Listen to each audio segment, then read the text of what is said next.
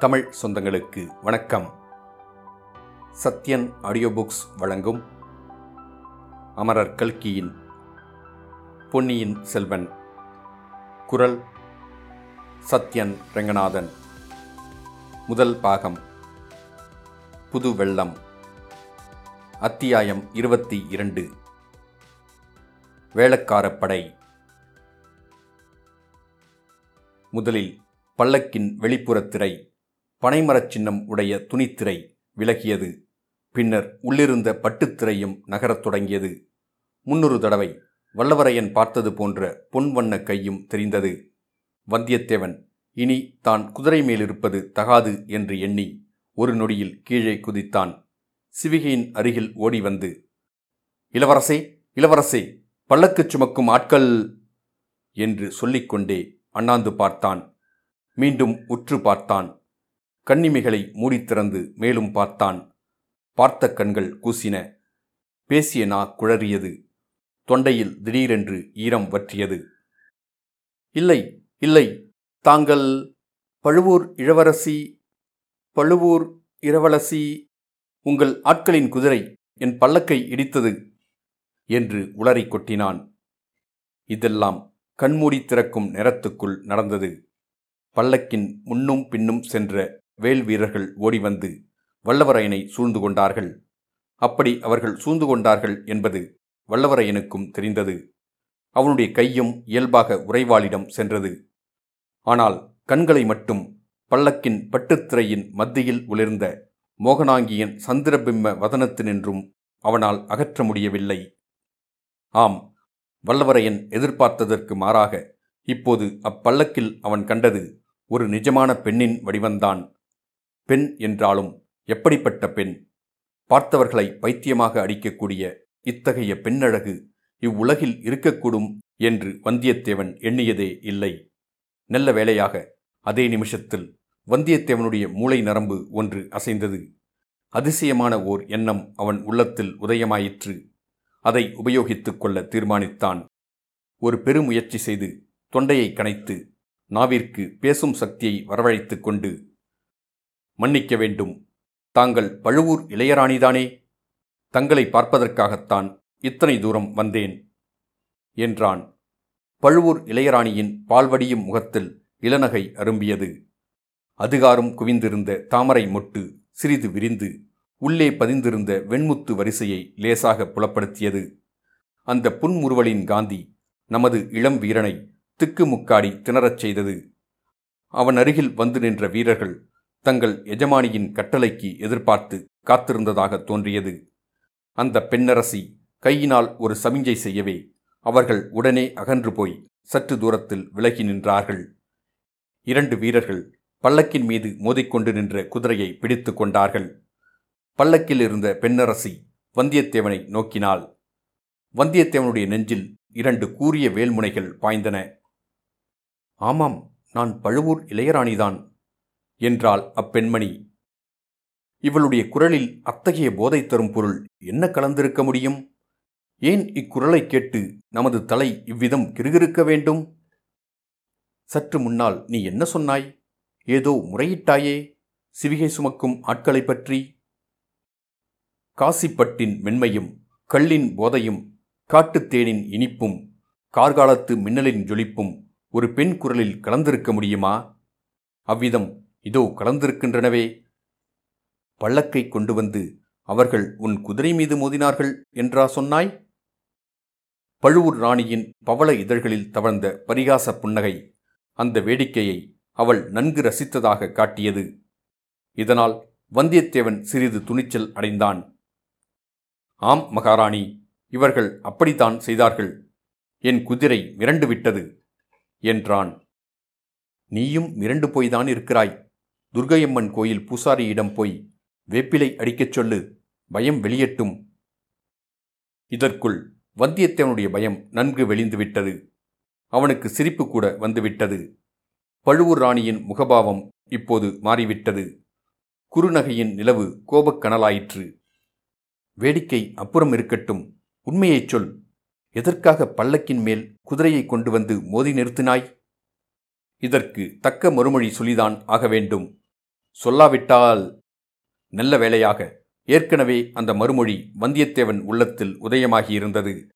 சற்று தனிந்த குரலில் பிறர் கேட்கக்கூடாது என்று வேண்டுமென்றே தனித்த அந்தரங்கம் பேசும் குரலில் தேவி நந்தினி தேவி ஆழ்வார்க்கடியார் அவர்தான் திருமலையப்பர் தங்களை சந்திக்கும்படி சொன்னார். அதற்காகவே இந்த சூழ்ச்சி செய்தேன். மன்னிக்க வேண்டும் என்றான். இவ்விதம் சொல்லிக்கொண்டே பழுவூர் ராணியின் முகத்தை வந்தியத்தேவன் கூர்ந்து கவனித்தான். தன்னுடைய மறுமொழியினால் என்ன பயன் விளையப் போகிறதோ என்னும் ஆவலுடன் பார்த்தான். கனிமரத்தின் மேல் கல் எறிவது போன்ற காரியந்தான். கனி விழுமா காய் விழுமா எரிந்த கல் திரும்பி விழுமா அல்லது எதிர்பாராத இடி ஏதாவது விழுமா? பழுவூர் ராணியின் கரிய புருவங்கள் சிறிது மேலே சென்றன. கண்களில் வியப்பும் ஐயமும் தோன்றின. மறுகணத்தில் அந்த பெண்ணரசி ஒரு முடிவுக்கு வந்துவிட்டாள். சரி நடுச்சாலையில் நின்று பேசுவது உசிதம் அல்ல. நாளைக்கு நம் அரண்மனைக்கு வா. எல்லா விஷயமும் அங்கே விவரமாகச் சொல்லிக் கொள்ளலாம் என்றாள். வந்தியத்தேவனுடைய உள்ளம் பூரித்தது. நினைத்த காரியம் வெற்றி பெற்றுவிடும் போல காண்கிறது. ஆனால் முக்கால் கிணறு தாண்டி பயனில்லை. மற்ற கார்பங்கு கிணற்றையும் தாண்டியாக வேண்டும். தேவி தேவி கோட்டைக்குள் என்னை விடமாட்டார்களே? அரண்மனைக்குள்ளும் விடமாட்டார்களே? என்ன செய்வது? என்று பரபரப்புடன் சொன்னான். பழுவூர் ராணி உடனே பள்ளக்கில் தன் அருகில் கிடந்த ஒரு பட்டுப்பையை திறந்து அதற்குள்ளிருந்து ஒரு தந்த மோதிரத்தை எடுத்தாள். இதை காட்டினால் கோட்டைக்குள்ளும் விடுவார்கள் நம் அரண்மனைக்குள்ளும் விடுவார்கள் என்று சொல்லிக்கொண்டே கொடுத்தாள். வந்தியத்தேவன் அதை ஆவலுடன் வாங்கிக் கொண்டான். ஒரு கணம் பனை இலச்சினை பொறித்த அந்த தந்த மோதிரத்தை பார்த்தான். மறுபடி நிமிர்ந்து ராணிக்கு வந்தனம் கூற எண்ணியபோது பல்லக்கின் திரைகள் மூடிக்கொண்டிருந்தன. ஆகா பூரண சந்திரனை ராகு கவ்வும் போது சிறிது சிறிதாக கவ்வுகிறது ஆனால் இந்த பல்லக்கின் திரைகள் அந்த பேசும் நிலா மதியத்தை ஒரு நொடியில் கபலீகரம் செய்துவிட்டனவே. இனியாவது என்னை பின்தொடர்ந்து வராதே. அபாயம் நேரும். நின்று மெதுவாக வா. என்று பல்லக்கு திரைக்குள்ளிருந்து பட்டு போன்ற குரல் கேட்டது. பிறகு பல்லக்கு நகர்ந்தது. வீரர்கள் முன்போலவே அதன் முன்னும் பின்னும் சென்றார்கள். வந்தியத்தேவன் குதிரையின் தலைக்கயிற்றை பிடித்துக்கொண்டு சாலையோரமாக ஒதுங்கி நின்றான். பழுவூர் ஆள்களில் தன்னை அணுகி வந்து பேசியவன் இரண்டு மூன்று தடவை திரும்பி திரும்பி பார்த்ததை அவனுடைய கண்கள் கவனித்து உள்மனதுக்கு செய்தி அனுப்பின. ஆம் அவனுடைய வெளிமனம் பல்லக்கிலிருந்த பழுவூர் ராணியின் மோகன வடிவத்தை சுற்றி சுற்றி வந்து கொண்டிருந்தது. இத்தனை நேரம் கண்டது கேட்டது எல்லாம் உண்மைதானா?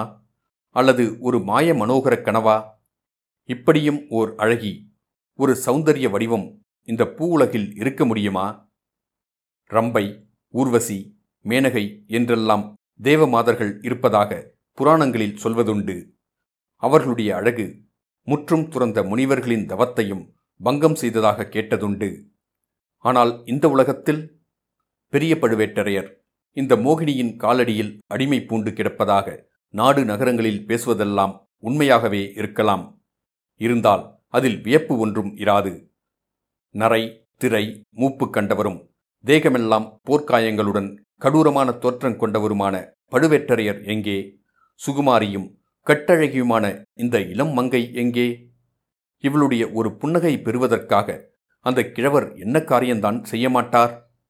வெகுநேரம் சாலை ஓரத்தில் நின்று இவ்வித சிந்தனைகளில் ஆழ்ந்திருந்த பிறகு வந்தியத்தேவன் குதிரை மேல் ஏறிக்கொண்டு மெல்ல மெல்ல அதை தஞ்சை கோட்டையை நோக்கி செலுத்தினான். சூரியன் அஸ்தமிக்கும் நேரத்தில் பிரதான கோட்டை வாசலை அடைந்தான். கோட்டைக்கு சற்று தூரத்திலேயே நகரம் ஆரம்பமாகியிருந்தது. விதவிதமான பண்டங்கள் விற்கும் கடைவீதிகளும் பலவகை தொழில்களில் ஈடுபட்ட மக்கள் வாழும் தெருக்களும் கோட்டையைச் சுற்றி அடுக்கடுக்காக அமைந்திருந்தன. வீதிகளில் போவோரும் வருவோரும் பண்டங்கள் வாங்குவோரும் விலை கூறுவோரும் மாடு பூட்டிய வண்டிகளும் குதிரை பூட்டிய ரதங்களும் நிறைந்து எங்கும் ஒரே கலகலப்பாயிருந்தது அந்த வீதிகளுக்குள்ளே புகுந்து சென்று சோழ நாட்டு புதிய தலைநகரத்தில் வாழும் மக்களையும் அவர்கள் வாழும் விதத்தையும் பார்க்க வந்தியத்தேவனுக்கு மிக்க ஆவலாயிருந்தது.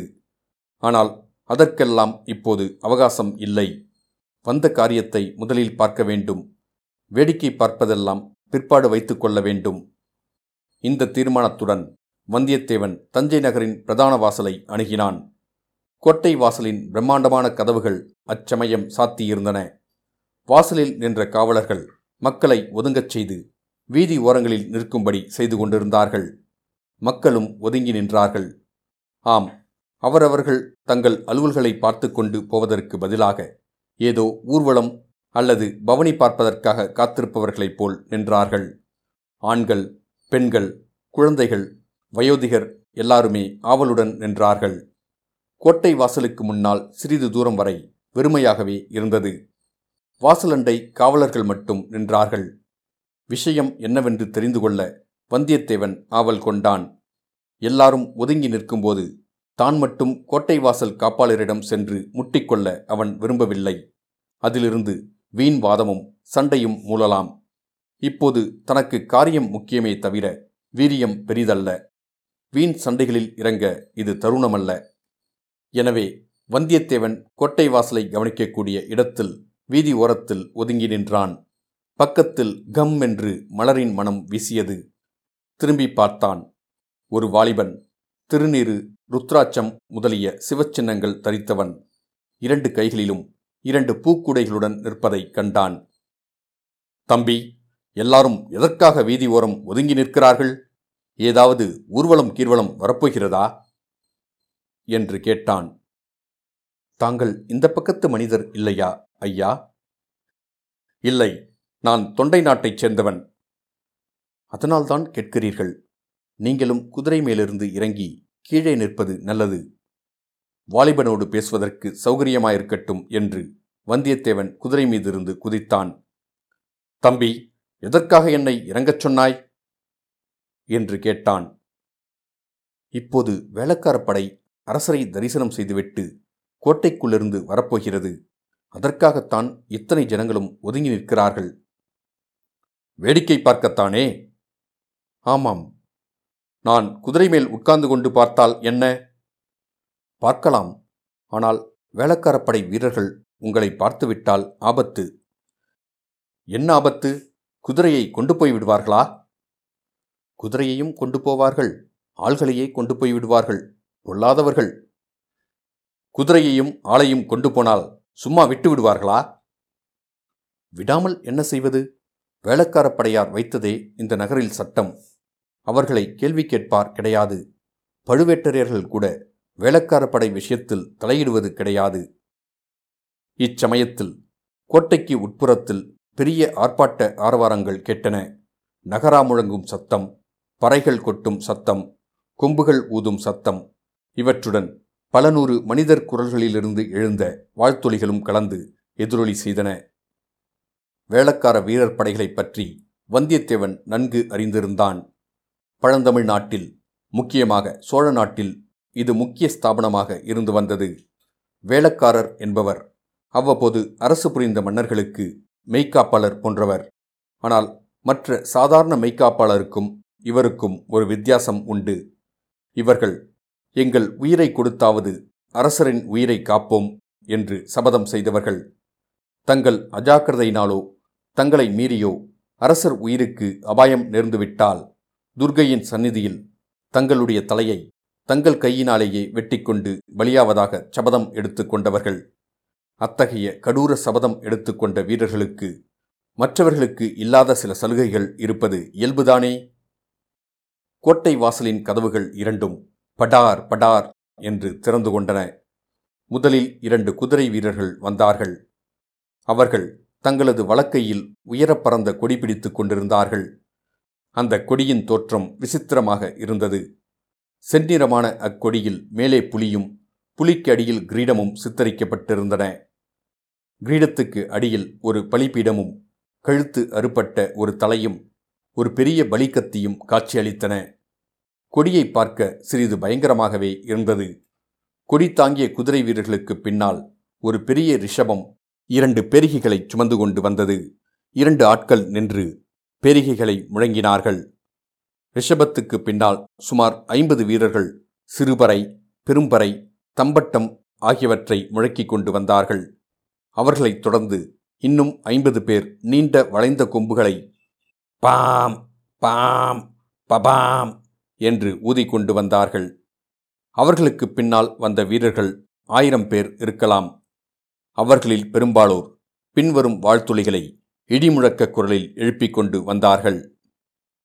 பராந்தக சோழ பூமண்டல சக்கரவர்த்தி வாழ்க வாழ்க வாழ்க சுந்தர சோழ மன்னர் வாழ்க வாழ்க வாழ்க கோழிவேந்தர் வாழ்க வாழ்க வாழ்க தஞ்சையர்கோன் வாழ்க வாழ்க வாழ்க வீரபாண்டியனை சுரம் தாக்கிய பெருமான் வாழ்க வாழ்க வாழ்க மதுரையும் ஈழமும் தொண்டை மண்டலமும் கொண்ட கோ ராஜகேசரி வாழ்க வாழ்க வாழ்க. கரிகால் வளவன் திருக்குளம் நீடூழி வாழ்க வாழ்க வாழ்க. துர்க்கை மாகாளி பராத்பரி பராசக்தி வெல்க வெல்க வெல்க. வீர புலிக்கொடி பாரெல்லாம் பறந்து வெல்க வெல்க வெல்க. வெற்றிவேல் வீரவேல். நூற்றுக்கணக்கான வழியுள்ள குரல்களிலிருந்து எழுந்த மேற்படி கோஷங்கள் கேட்போரை மெய்சிலிருக்கச் செய்தன. கோட்டை வாசலின் வழியாக வந்தபோது அந்த கோஷங்கள் உண்டாக்கிய பிரதித்வனிகளும் சேர்ந்து கொண்டன. வீதி ஓரங்களில் நின்ற மக்களில் பலரும் கோஷத்தில் கலந்து கொண்டார்கள். இவ்விதம் வேளக்காரப்படை வீரர்கள் தஞ்சை கோட்டை வாசல் வழியாக வெளிவரத் தொடங்கி வீதி வழியாகச் சென்று தூரத்தில் மறையும் வரையில் ஒரே அல்லோலகலோலமாய் இருந்தது. குறிப்பு தமிழ்நாட்டின் தெய்வமான முருகனுக்கு வேலக்காரன் என்று ஒரு பெயர் உண்டு என்பதை வாசகர்கள் அறிந்திருக்கலாம். பக்தர்களை காப்பாற்றுவதற்காக சபதம் பூண்ட தெய்வம் என்பதால் முருகனுக்கு அப்பெயர் வந்தது என்று அறிஞர்கள் கருதுகிறார்கள். இத்துடன் அத்தியாயம் இருபத்தி இரண்டு முடிவடைந்தது. மீண்டும் அத்தியாயம் இருபத்தி மூன்றில் சந்திப்போம்.